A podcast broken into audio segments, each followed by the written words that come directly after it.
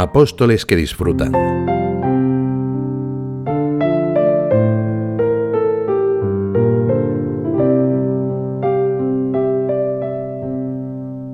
Un padre desesperado se acerca a Jesús porque su hijo está endemoniado. Es fácil comprender su frustración. Pedí a tus discípulos que lo expulsaran, pero no han podido. Es posible que los apóstoles, en medio de esa conversación, se sintieran confundidos y un poco avergonzados al contemplar su ineficacia.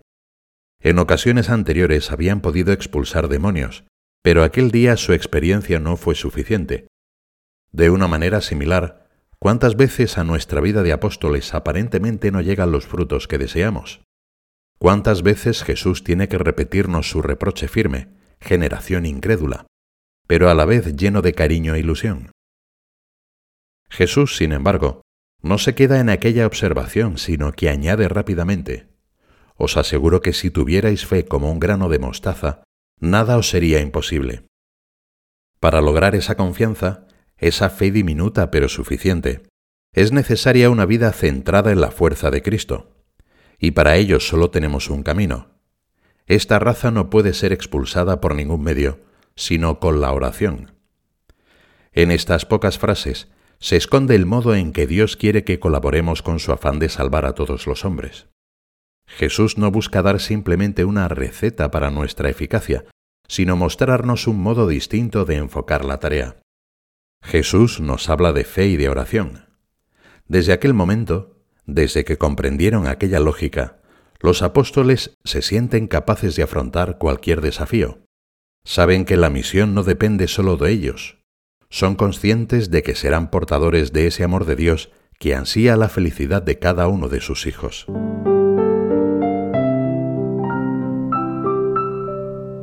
El sentido de ese primer lugar. Los que hayan tenido la suerte de participar en la canonización de San José María Posiblemente no habrán olvidado un detalle entrañable que tuvo San Juan Pablo II durante la homilía. Pudieron escuchar, en aquel momento tan importante, un punto de camino que habrían meditado muchas veces. Con su voz grave recordó, primero oración, después expiación, en tercer lugar, muy en tercer lugar, acción. En un mundo como el nuestro, marcado por el exceso de actividad, es un orden que nos sorprende y sin embargo tiene todo el sentido del mundo, porque la oración y la mortificación, oración de los sentidos, en realidad nos abren a la acción de Dios, nos lanzan a la misión de Cristo. En la lógica de ese orden propuesto por San José María, late la fuerza del Espíritu Santo, ya que sólo Él sabe pedir como nos conviene. Si rezamos nos desprendemos de lo que hacemos nosotros, de nuestras seguridades. Si rezamos nos fiamos de Cristo, buscamos hacer su obra manifestamos nuestro deseo de trabajar por Él, con Él y en Él. No nos importan el cansancio, ni las dificultades, ni el éxito aparente o su ausencia. Si por el contrario priorizamos la acción, corremos el riesgo de pensar que somos nosotros los que transformamos a nuestros amigos. Entonces nuestra inseguridad busca la seguridad en los resultados. Queremos tener la certeza de que lo estamos haciendo bien. Pero esa mirada es generalmente superficial de corto alcance. A esa mirada posiblemente le falta el grano de mostaza del que habló Jesús a sus discípulos. La tentación de ponernos a nosotros en primer lugar puede hacerse presente también de modo más sutil, incluso en nuestra oración. Esto se da cuando pensamos que es necesario convencer a Dios, merecer los frutos o estar a la altura. Sin querer a veces entendemos nuestra plegaria como algo que hacemos exclusivamente nosotros nos situamos enfrente de Cristo y no junto a Él, o mejor todavía, no nos situamos en Él. No es difícil que entonces interpretemos nuestra oración o nuestra acción como una moneda para comprar frutos apostólicos. En sentido contrario, San Agustín explica que Dios pretende que por la oración sea creciente nuestra capacidad de desear, para que así nos hagamos más capaces de recibir los dones que nos prepara. Sus dones, en efecto, son muy grandes y nuestra capacidad de recibir es pequeña e insignificante. En definitiva, nuestra oración nos prepara para desear unirnos a los planes de Cristo, sean los que sean. Puede ayudarnos a dar la vuelta a esa mentalidad comercial en la oración, algo que narraba San José María. En 1940, en la playa de Valencia, pude ver cómo unos pescadores, recios, robustos, arrastraban la red hasta la arena. Un niño pequeño se había metido entre ellos y tratando de imitarles tiraba también de las redes. Era un estorbo, pero observé que la rudeza de aquellos hombres de mar se enternecía y no apartaban al pequeñín, dejándole en su ilusión de ayudar en el esfuerzo.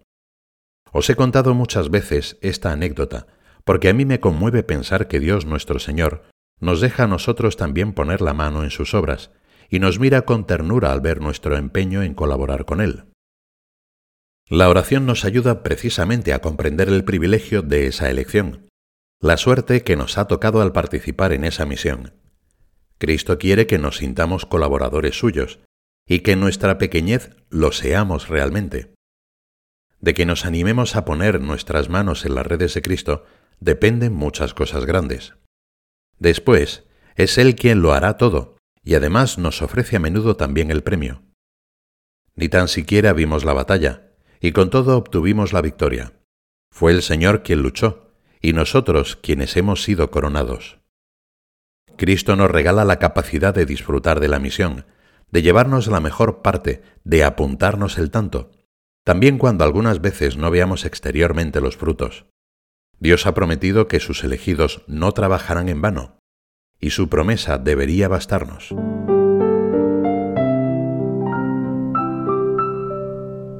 Para que sean felices.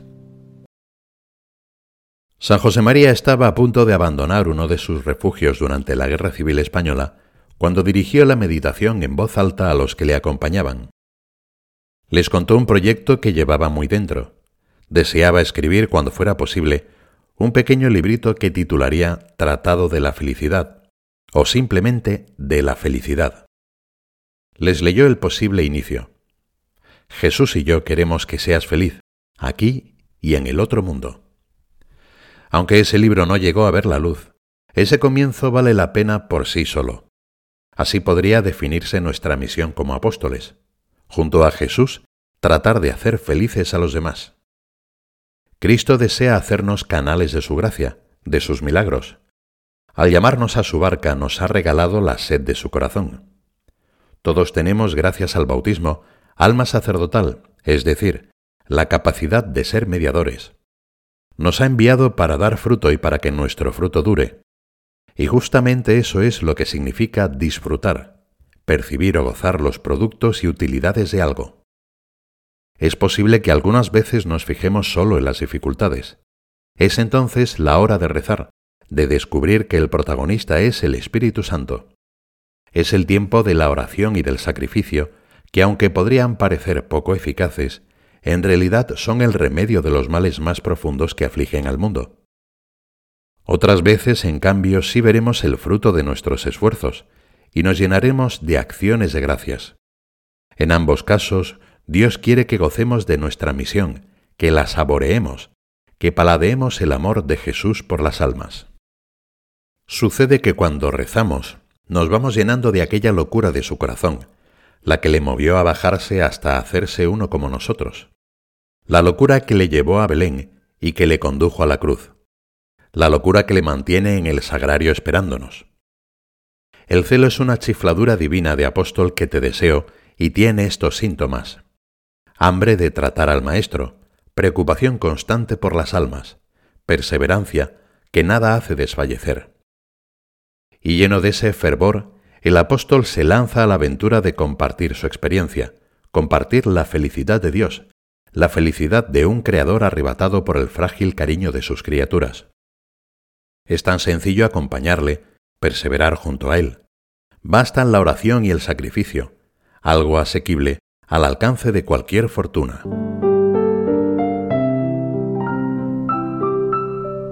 El apostolado de soñar.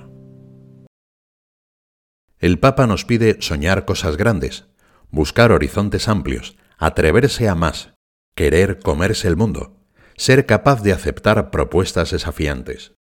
Soñar es gratis, pero para hacerlo también hace falta que demos prioridad a la oración. En ese sentido, la Santa Misa puede ser un lugar idóneo ya que se trata de la inmensa posibilidad que tenemos de introducirnos en la plegaria, en la entrega y en el agradecimiento de Jesucristo. El Beato Álvaro nos recuerda esta gran oportunidad, ya que en la Santa Misa hallamos el remedio para nuestra debilidad, la energía capaz de superar todas las dificultades de la labor apostólica. Convenceos, para abrir en el mundo surcos de amor a Dios, vivid bien la Santa Misa. Para llevar a cabo la nueva evangelización de la sociedad que nos pide la Iglesia, cuidad la Santa Misa.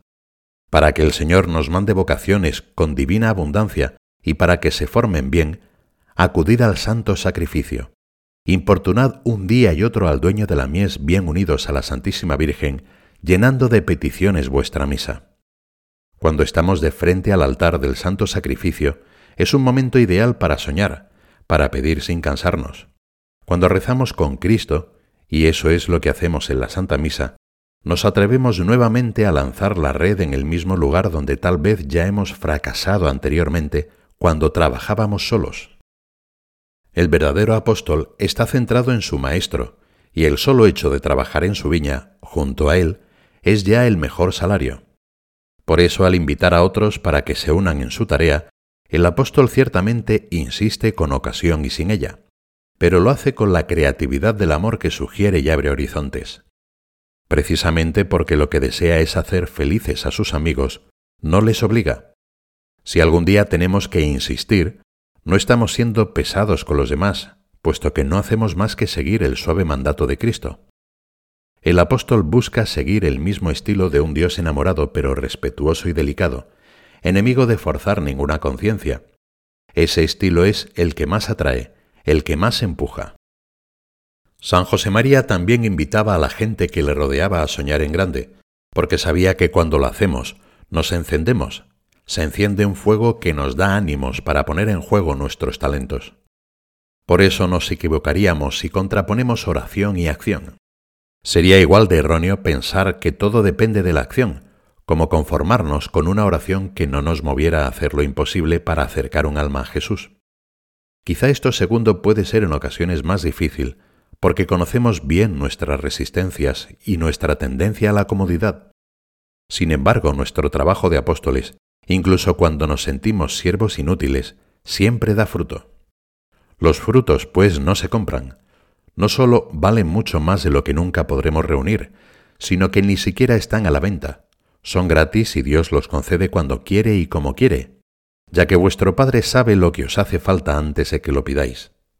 Podríamos decir que los frutos se sueñan.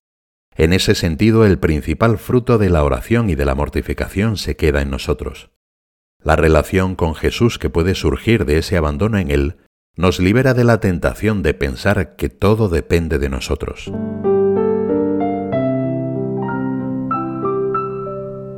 Almas animosas. Puede suceder que con más frecuencia de la que pensamos, vivamos nuestra misión con una perspectiva que tiene poco en cuenta los tiempos y los modos de Dios. Aquello nos puede suceder, por ejemplo, cuando la aparente falta de frutos nos quita la paz o nos entristece.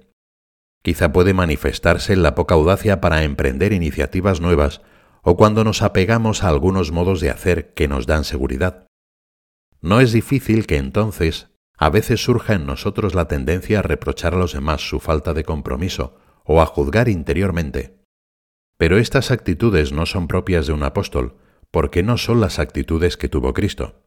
Al contrario, como dice Santa Teresa, conviene mucho no apocar los deseos, pues su majestad es amigo de almas animosas. El verdadero apóstol lo es 24 horas al día. Ha comprendido con profundidad su misión y de dónde proviene la eficacia. Sabe que Dios cuenta con su libertad y que al mismo tiempo todo depende de la gracia, que es un misterio. Sueña con lo que el amor de Dios puede hacer en el mundo y procura poner todo lo que está de su parte por hacerlo presente entre la gente que tiene cerca.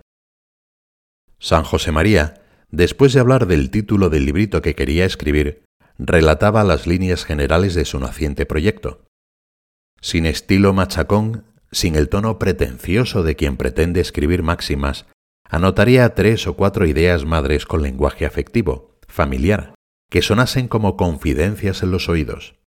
Esa es nuestra misión, ayudar a Cristo a remover y caldear los corazones, algo que exige más que ninguna otra cosa un ambiente de afecto, de cercanía y, en una palabra, de amistad.